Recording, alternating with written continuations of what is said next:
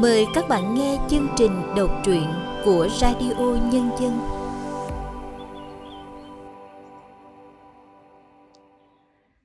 Xin chào các bạn đang đến với chương trình đọc truyện của Radio Nhân dân. Thưa các bạn, trong chương trình đọc truyện hôm nay, chúng tôi xin giới thiệu truyện ngắn Rượu Mận của tác giả Tống Ngọc Hân qua sự thể hiện của Lâm Ngạn.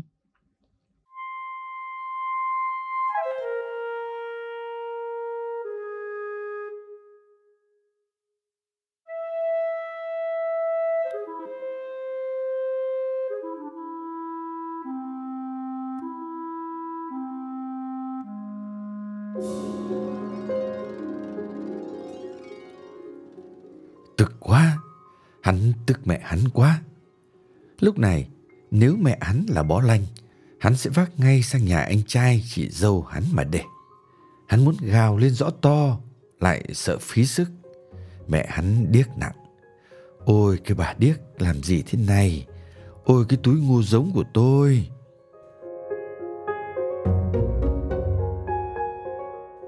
Hắn quỳ xuống má ngô, sàm tay vào bốc nắm ngô sầm sấp vỡ. Đây là ngô giống à? Giống ngô mới tinh xã vừa đem về trợ giá cho đồng bào để tăng năng suất và chống chọi với sâu bệnh. Mẹ án ở nhà buồn tay, đem ra say mất rồi. Mà con gà đã đói đâu, con lợn đã thiếu cám đâu. Trước khi đi nương, vợ chồng hắn và con trai đã xây sẵn ba chậu ngô đầy kia. Người ơi là người, già ơi là già. Giờ phải giấu đi, lát nữa so về, nó cằn nhằn điếc cả tai. Vợ thì đánh đá, mẹ thì vụng về. Trước vợ hắn hiền lắm, cả ngày chỉ thấy nó hắt hơi vài lần, còn không thấy tiếng nói. Từ khi đẻ ba đứa con và làm lũ vất vả, nó sinh ra đánh đá lắm điều. Mẹ hắn trước khéo léo lắm, thu vén gọn gàng. Chả hiểu sao mấy năm gần đây, những việc làm của bà khiến hắn phát điên phát rồ. Anh trai với chị dâu nhiều lần dắt bà về bên nhù cô ở. Được vài hôm, bà lại mò về đây. Bà bảo quen nước tủa cô rồi. Bà cứ vin vào cái gì đó như là nước, là đất, là khói thôi. Chứ nhủ cô hay tủa cô cùng một màu đất, cùng dòng suối pu chảy chia đôi. Cùng là người mông đen ở. Trời đất, giá mẹ hắn là bó lanh.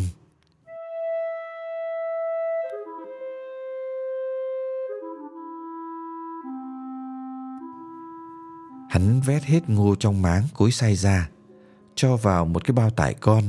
Còn ít ngày nữa là làm bầu rồi. Giờ lấy ngô ở đâu ra? Hay lên huyện? Đắt thì cũng phải mua chứ. Đi huyện mà thình lình không phải ngày chợ thì so sẽ nghi ngờ rồi tra hỏi. Hắn vỗ đầu bồm bộp, cám ngô bám vàng cả tóc mà vẫn cứ mụ mị. Đang lúc ấy thì hắn nghe tiếng chuông điện thoại. Nghe cái đã, là anh Sùng gọi, hắn vâng dạ. Còn ba ngày nữa cơ mà. Ba ngày nữa, anh trai hắn động thổ xây nhà. Cán bộ Sùng đang làm gương cho bà con trong bản đây mà. Kệ cái gương ông anh trai. Hắn mà có tiền làm nhà to, hắn cũng vẫn làm nhà gỗ. Đặt cái điện thoại xuống, hắn chợt thấy đầu sáng láng hẳn ra, khôn hẳn ra. Phải rồi, hắn sẽ bảo vợ là mai lên phố sửa cái điện thoại, rồi sẽ mua ngô giống. Nhưng ở bản cũng có thằng Sần sửa điện thoại rồi đấy gì. Chả sao cả, hắn vốn thông minh nhất nhà mà. Hắn làm cho điện thoại của hắn ốm được, thì cũng làm cho thằng sửa điện thoại ốm được. Vợ hắn rất là ghê gớm, nhưng lại rất cả tin. Hắn vì bao bọc cho mẹ mà dựng lên rất nhiều chuyện, nhưng vợ hắn đều không biết đem cái điện thoại ra góc hè. Hắn thả vào chậu nước rửa rau, rồi nhanh tay vớt lên, lau khô để xuống bàn. Thế là xong cái điện thoại. Giờ đến thằng Sần, làm sao cho thằng Sần ốm nhỉ? Hôm qua trời cũng không mưa, mà có mưa thằng Sần cũng không ướt. Vì nó có lên nương hay ra ruộng bao giờ, chỉ ngồi nhà sửa điện thoại với tivi cả đài nữa. hay là cho nó tắm nước lạnh nhỉ? Phải rồi, hết củi, em gái nó lười đun nước, nó tắm nước lạnh. Gì chứ 8 độ như này mà tắm nước lạnh, thì châu cũng ốm, chứ chả nói thằng Sần. Hắn vừa quét dọn quanh cái cối ngô sạch sẽ, thì vợ hắn ở nương về. Bó hoa cải vàng chóe ngất nghèo trên lũ cờ. Đấy, đào chê rét chưa nở, mà cải đã lên hoa cả rồi.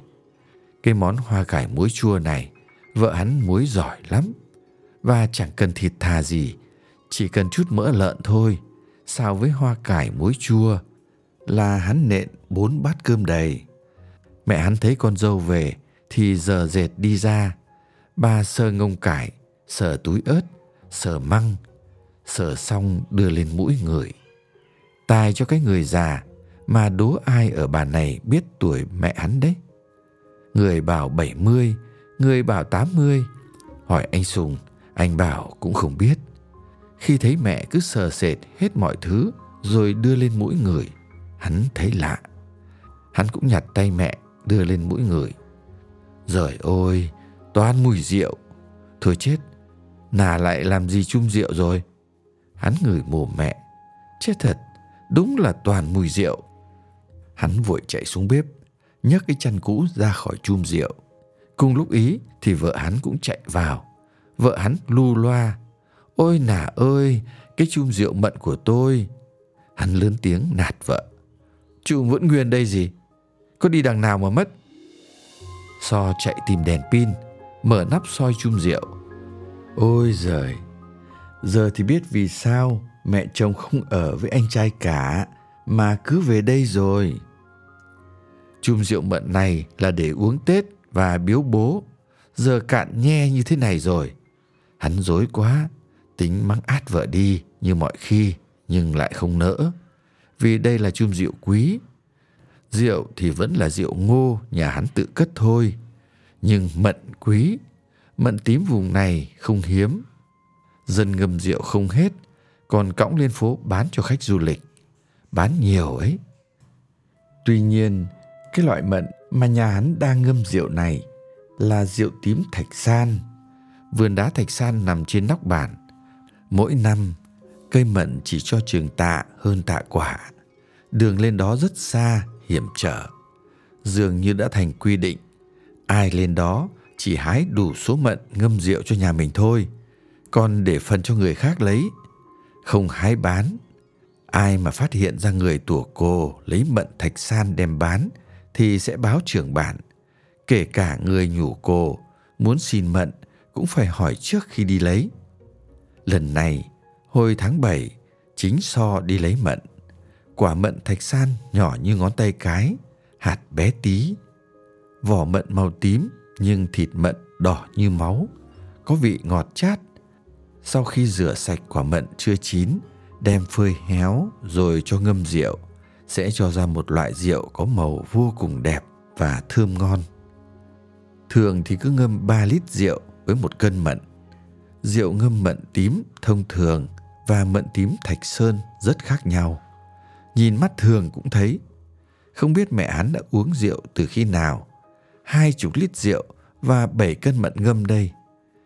Thế đến việc mở ra, hít hà cái mùi thơm nao lòng của rượu mận, hắn còn không dám Thế mà mẹ hắn cứ nhân lúc cả nhà đi vắng là uống thôi.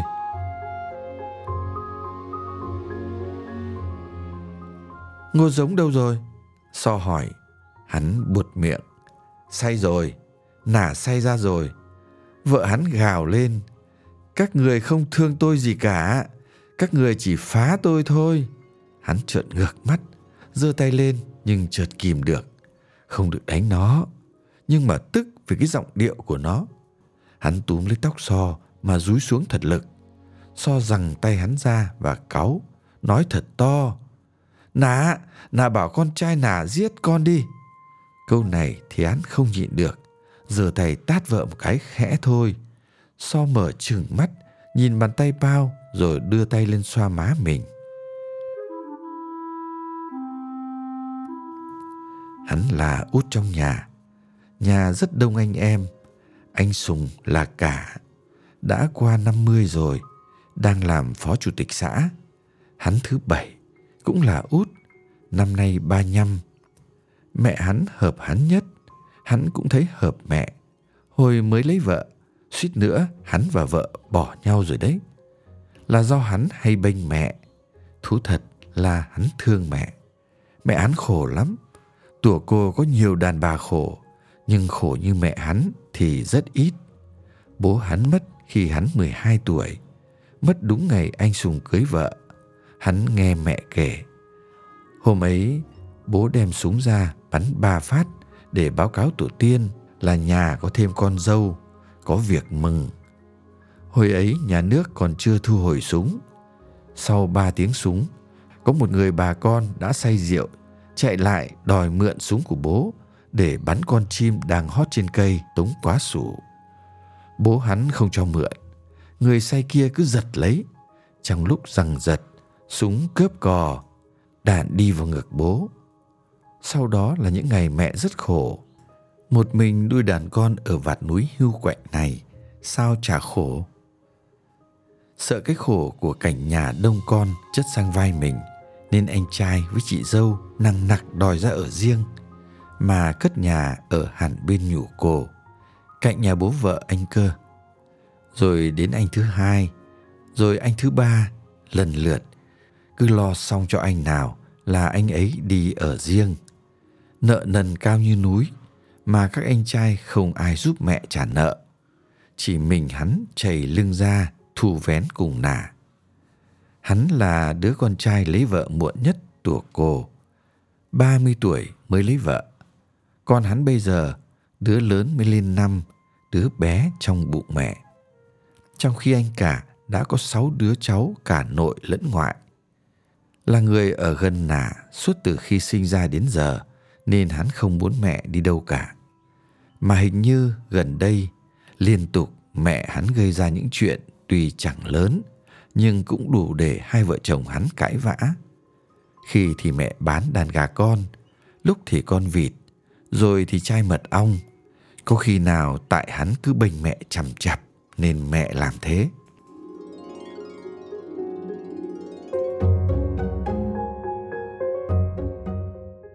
So lén soi gương, cô như nhìn thấy vết năm ngón tay chồng trên má mình. Từ ngày lấy bao, So luôn bị cái bóng mẹ chồng lấn át. Hóa ra, bao cần mẹ chứ không cần vợ, cần con. So tắm rửa sạch sẽ, So mang theo thằng con 5 tuổi, nhưng đến nhà hàng xóm sẽ gửi lại. So sẽ đi hẳn cho bao biết, cuộc sống này chả có ý nghĩa gì nếu bị người mình yêu coi thường. So sẽ sinh con, nuôi con một mình. Mùi rượu mận rất thơm, cứ vấn vít. So lấy cây đũa, cắm vào chum thì thấy rượu trong chum vẫn còn vài lít. Đã hứa là biếu bố mẹ rồi mà. So vội tìm cái chai, xúc sạch, rồi chắt đầy một chai rượu mận, bỏ vào cỡ, khoác lên vai đi. Cụ con ngỡ mẹ đi ra đầu bản mua gì, nên vui vẻ chơi với trẻ và còn dặn mẹ mua quà.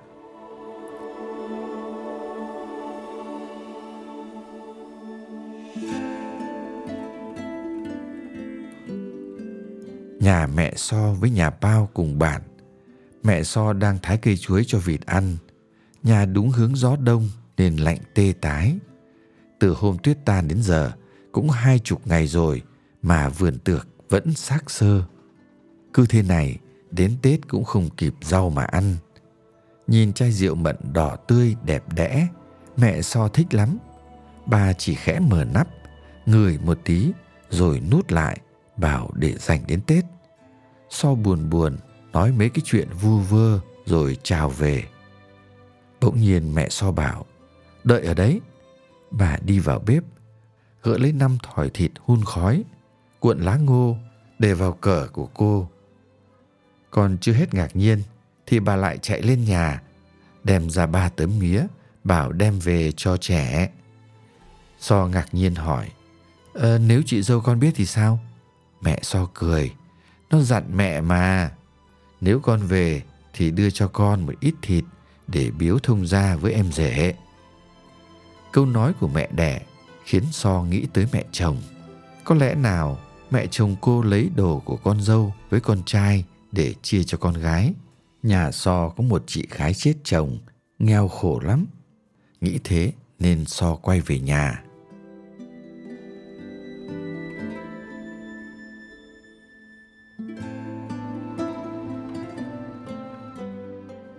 Đây là lần đầu tiên kể từ 5 năm So về làm dâu, So ghé miệng vào tai mẹ chồng mà hỏi thật to. Vì mẹ chồng chỉ điếc thôi, chứ có câm đâu. Mẹ cho chị may rượu à? Hỏi ba lần thì bà bảo không, không cho ai cả. Mẹ cất đi. Mẹ cho chị may ngô giống à? Bà cụ lại bảo, mẹ cất đi. Hỏi gì, bà cũng bảo mẹ cất đi. Thế mẹ cất ở đâu? So nói như thể gào lên thì bà cụ mới nghe rõ. Bà chỉ vào buồng của So, ngạc nhiên lắm, nhưng cả hai mẹ con vẫn vào buồng. Quần áo cũ này, chăn cũ này, các loại bao tải cũ này. Có gì đống đụn thì hai người đều lôi ra hết, không thấy rượu đâu cả. Ba mẹ chồng đứng ngẩn ra một lúc. À, là để trên gác bếp. Hai người lại ra bếp. Có gì trên gác bếp cũng lùi xuống hết. Vừng này, lạc giống này, thịt sấy này, thuốc ho này. Nhỏ nhem hết cả. Trời thì rét mướt, tắm tát thế nào nữa. Vừa mới tắm lúc đi rồi, đã Tết đâu. Ai đã bỏ buổi ra mà đun nước tắm suốt cho được. So đứng chống nạn, mắt nhìn mẹ chồng thao láo. Nào, nà để ở đâu? Để rượu của con ở đâu? Để con tìm cho bỏ ngày, bỏ buổi. Bà cụ giường dối trí, không nhớ được mình đã giấu rượu quý của con dâu vào đâu. Cứ đứng nghệt mặt ra, so vùng vằng. Uống hết thì cứ bảo là uống, lại còn...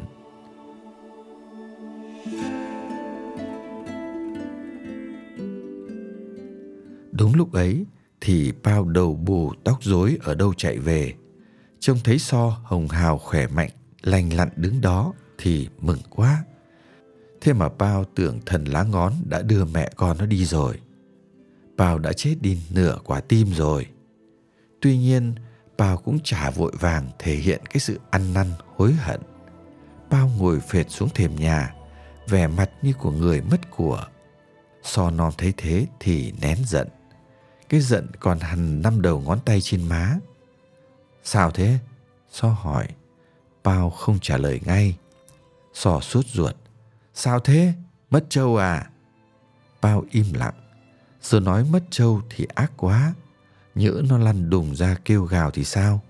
Đứa con trong bụng chịu sao được? Cơ mà chót ra vẻ làm dầu dĩ rồi. Bao đành liều, nói dối tiếp. Mất rồi. So vội vàng. Cái gì mất? Ai mất? Bao ngừng đầu nhìn So, vẻ thề thiết. Mất ngô giống chứ gì nữa. Tiếc quá. So lấy chân đá nhẹ vào mạn sườn Bao, rồi lầm hầm đi vào. Giọng đầy nghiến, bất mãn. Cho mất hết đi, khỏi phải trồng, khỏi phải ăn. Cho bắt hết gà vịt đi, khỏi phải nuôi. Thấy cái máy khâu, So nói tiếp. Cho khiêng cả cái máy đi, khỏi phải may vá, khỏi phải mặc quần áo. Thấy Bao vẫn im lặng, So lại tiếp tục. Cho khiêng cả cái nhà này đi, khỏi phải ở. Đến lúc nỗi tiếc rượu mận nguôi ngoai, thì So mới bắt đầu xếp nép lại căn buồng lung tung và cả cái gác bếp bừa bộn.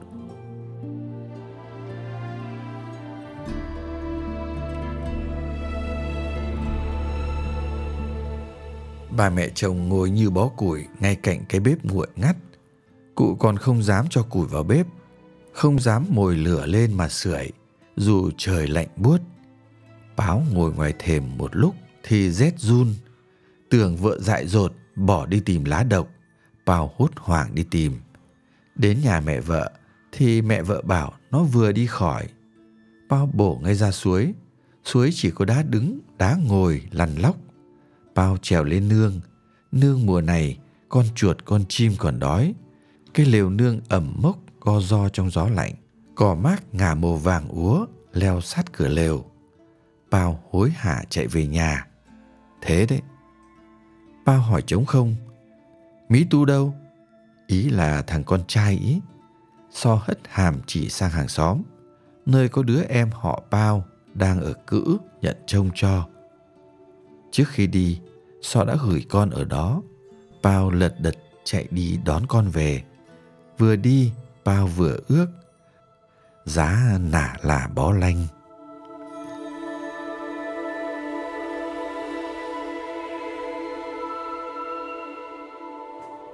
Sáng 29 Tết, nhà Bao mổ con lợn bé nhất đàn. Năm nay ăn Tết bé thôi. Bánh cũng không gói nhiều nữa. Ai hỏi vì sao thì Bao không nói. Nhường lời cho vợ, mà so thì nhấm nhặn Ăn nhiều cho nó béo quá à? Béo quá thì lú à? Rồi để đâu quên đấy à? Ăn mà bảo không à? Bao nghe mà tức tối trong lòng. Tuy nhiên, Pao vẫn nhóm cái bếp lửa to cạnh chỗ đun nấu hàng ngày. Nồi nước này mổ lợn, mổ lợn xong thì tiện đun nồi nước khác để tắm. Cả nhà hôm nay sẽ tắm lá thơm để ăn Tết. Mang tiếng mổ cả con lợn 50 cân, nhưng cuối cùng chẳng còn được bao nhiêu thịt xương. Vì bao và so, con phải chia phần từng túi nhỏ biếu các anh chị em đôi bên nội ngoại. Nhà thì đông anh em, gần tối thì mới hết việc. Làm cố đi, để mai 30 Tết chỉ ngồi uống rượu ăn thịt thôi. Cả những ngày Tết nữa chỉ chơi và vui say thôi. Nhập nhoạng tối, so cắp đèn pin vào nách, đi ra phía bể nước tài trợ. Gọi là bể nước tài trợ vì nhà nước tài trợ cho dân bản tiền xi măng và gạch để xây bể chứa nước mưa có nắp đậy. Cạnh bể tài trợ là cái thùng tắm bằng gỗ thông. Vốn so cũng hứng nước mưa từ mùa hè chứa vào đấy cho đỡ nứt. Tắm thuốc lá thơm là phải tắm bằng thùng. Chỉ phụ nữ và trẻ con tắm thùng thôi. Sau khi nhấc cái nắp thùng tắm ra, soi đèn pin vào thì so không thấy nước mà chỉ thấy lồng nhộng đồ đạc. So của tay xách lên một cái can 5 lít nặng trịch. Can gì đây? Mở nắp ra người. Ôi giảng ơi, rượu mận của con. Của tay xuống tiếp, lại một can 5 lít. Can này vơi hơn. Trong thùng tắm có cả gạo nếp đã mùn ra, cả cuộn lanh đã mùn ra, cả tấm áo khoác của con trai so nữa. Rượu không mùn được thì còn, cuối cùng là túi ngô nếp giống. May quá, nó mới được giấu vào đây nên chưa hỏng. So đi vào bếp, quát con mèo đang sưởi, đi chỗ khác ngồi. Mẹ chồng So chắc nghe lọt tai câu ấy, vội vàng chống gối đứng dậy. So vội ấn bà cụ xuống, nà cứ ngồi mà sửa ấy Củi ba cái tết sưởi không hết. Ngồi đấy, con pha nước cho mà tắm. Lên giường rồi ai gọi được. Bà cụ chẳng biết có nghe rõ không, nhưng mà ngồi im. So ghé miệng vào tai cụ. Thấy rượu rồi. Ai bảo nả cất kỹ thế để rồi không nhớ. Bà cụ gật đầu như thể con dâu nói chuyện với nhà ai ở tận đâu đó và mình chả liên quan. So xách can rượu lên nhà, lau chùi sạch sẽ và tìm những cái chai nhỏ để chiết ra làm quà Tết. Cho thịt thì phải có cả rượu chứ. Chai ông ngoại thì buộc chỉ đỏ, chai anh Sùng thì chỉ vàng. Bao để ý thấy So rót đầy cốc rượu mận đem vào bếp. Lát sau So trở ra, tiếp tục kỳ cọ cái thùng nước tắm. Bao mặc thêm chiếc áo ấm, phải đi biếu quà Tết xong đã, rồi mới quay về ăn cơm được. Cũng may mà cả bố vợ và anh Sùng, các anh đều ở loanh quanh trong xã. Trước khi nổ máy phóng xe đi, Pao lưỡng lự gì đó rồi đi vào bếp. Mẹ Pao đang ngồi cách bếp lửa một khoảng vừa phải. Chứng tỏ người bà đang rất ấm. Trên lửa là nồi nước tắm lá thơm nức đang sôi. Một tay bà cầm cốc rượu chỉ còn non nửa. Một tay cầm miếng thịt luộc kỹ. Trông bó lanh của anh đầy vẻ sung sướng mãn nguyện. Rượu mận ngon mà, thịt lợn của nhà nuôi được cũng ngon mà. Con dâu chỉ phải cái lắm điều thôi. chứ trước khi đem rượu thịt ra khỏi nhà để biếu ai đó bao giờ nó cũng cho mẹ chồng ăn trước uống trước kể từ khi nó về nhà này làm dâu đến giờ nó vẫn thế. Có khi nào chính vì điều ấy mà nả cứ đến nhà anh ở cũng chỉ được vài ngày là lại đòi về tủa cổ? Bao tủm tìm cười khi nghĩ thế.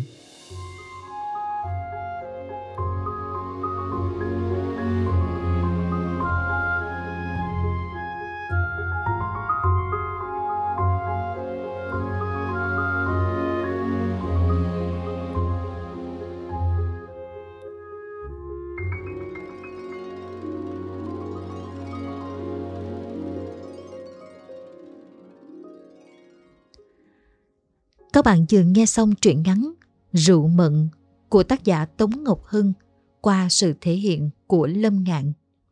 Sau đây, nhà thơ Hữu Diệt sẽ có đôi lời nhận xét về tác phẩm này.